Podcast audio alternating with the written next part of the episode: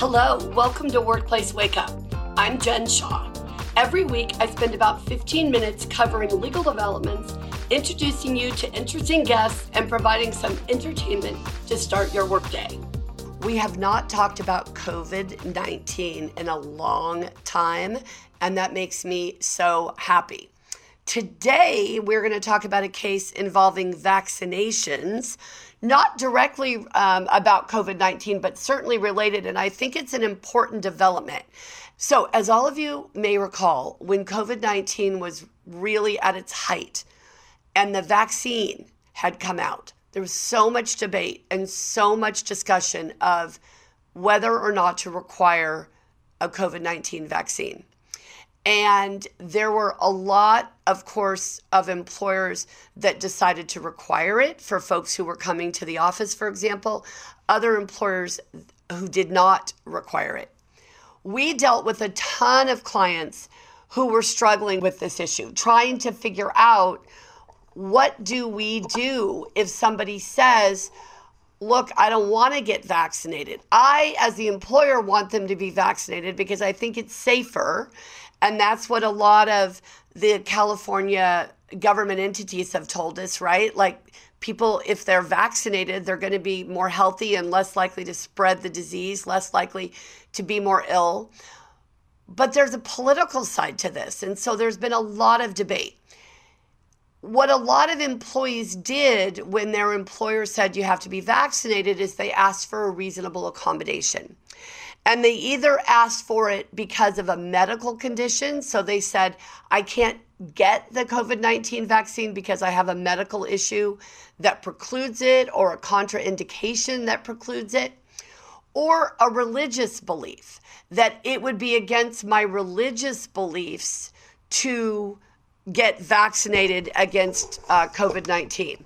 So there was a lot going on in this area, and we didn't have a lot of guidance from the courts. We were just doing what we could do. Well, about a month ago, the California Court of Appeal issued a decision in a case called Hodges versus Cedars Sinai Medical Center. And it was not a case about COVID 19, but it was a case or is a case about flu vaccines. And in this particular case, the employee worked at the hospital, and the hospital said she had to get vaccinated against the flu unless she had an exemption. And the exemption that was available. One of them was, of course, based on her religious beliefs. The other was a medically recognized contraindication to getting the flu vaccine. So her doctor wrote her a note, said, Listen, um, my patient should not be required to get this vaccine for a number of reasons, including her history of cancer and the fact that she has allergies. Now, none of the reasons mentioned by the healthcare provider was a medically recognized contraindication to getting the flu shot. Okay, so in other words, the Center for Disease Control has a list of medical issues that may be contraindications to getting the flu shot. This history of cancer and general allergies was not on the list. Nonetheless, the employee said, Listen, my doctor is telling me not to get the flu shot. I'm not doing it. So Cedars terminated her. She sued for disability discrimination under California's Fair Employment and Housing Act. The hospital moved for what we call summary judgment to get the case dismissed before it proceeded any further. So basically, saying to the court, even if everything this lady says is true, yes, we terminated her, yes, she gave us a note from her doctor there's no legal violation here. We had a right to end her employment. So we want what's called summary judgment. We want the court to throw out the case. The lower court did that. And on appeal, the employee appealed. And on appeal, the court upheld the decision. So the court said Cedars Sinai had the right to terminate this employee for refusing to get the flu vaccine. Now, as with every court decision, the facts in this case are very important. The employee had begun working for Cedars Sinai in 2000. She did not have a patient care role. All of her roles were administrative um, in nature. So she had no obligation um, to get the flu vaccine when she was hired. That was not a requirement that Cedars Sinai had. But in 2017, they implemented a new policy requiring that all employees, regardless of their role, so whether or not they had a patient care role or not, that they had to be vaccinated by the beginning of the flu season. And the point of the requirement, of course, was that the flu was getting worse and worse. And remember, this is pre COVID. But if you recall, the flu, just the basic winter flu, was getting more contagious and more dangerous. And so Cedars said, look, as a preventive measure, we want all of our employees to be vaccinated unless they meet one of the exemptions. Now, importantly, the policy in 2019 met the CDC's recommendation that all healthcare workers be vaccinated annually against influenza. That includes people who are not providing direct patient care, but who may be administrative. So, the court looked at the appeal and said, listen, we understand that the doctor thought there might be some side effects. We get that. But the doctor didn't list anything that made clear that there was some sort of a medically recognized contraindication. And because of that, the court said, listen, this policy was implemented for good reasons, for important reasons, at the recommendation of the Centers for Disease Control the hospital allowed exemptions for religious beliefs and medically contraindicated issues related to the flu vaccine. And that was enough for them to justify terminating the employee. And I think there are a couple of really important things that the court said in this decision that are going to apply as well to COVID vaccines. So if we get back to where COVID is flaring or we've got more debate about vaccines, more employers are wanting to require employees to get vaccinated, this case is going to be very important. So, the thing to understand about the court's decision is they said, first of all, the employee wasn't disabled. She didn't have a claim for disability discrimination because the mere fact that she had a history of cancer didn't mean she was disabled. And her allergies, her generalized allergies, weren't enough to show that she had a disability, right? So that was important. She didn't have a disability, she wasn't protected against disability discrimination. That's a big deal, right? So merely having a medical condition where the doctor says, well, you used to have cancer, so maybe you shouldn't get the flu shot, that wasn't enough. Now, the other thing that was very important in this case is that the hospital had a legitimate reason for implementing the policy. Remember, pre COVID. But Cedars said, look, this is a recommendation of the Centers for Disease Control we want to do this. And we don't think your note from your doctor makes clear that there's a medically contraindicated reason why you cannot get this flu shot. And Cedars applied this policy to everyone. They were not picking on the plaintiff. There was no differential treatment here.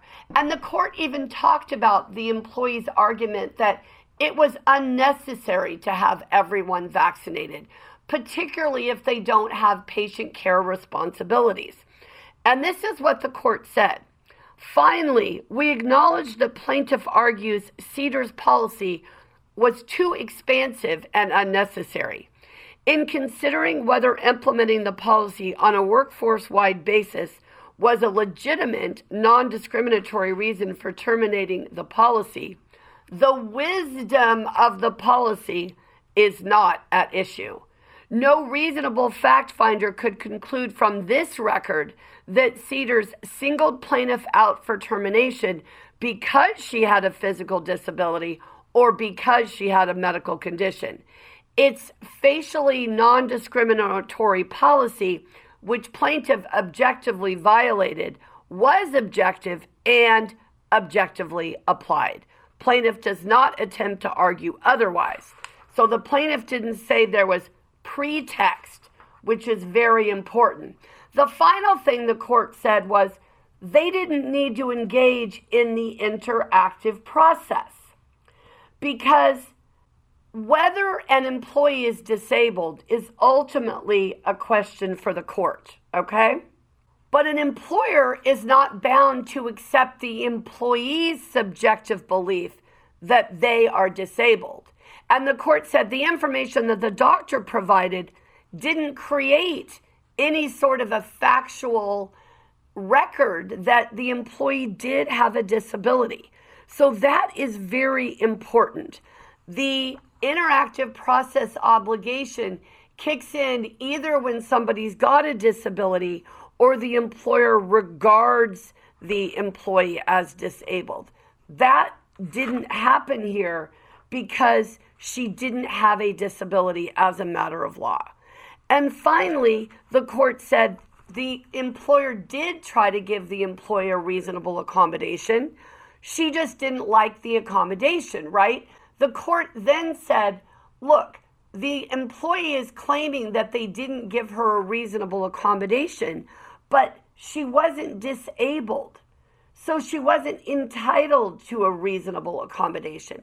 And the court had a really important discussion of the difference between a medical condition, which does not require the employer to accommodate the employee, and an actual disability.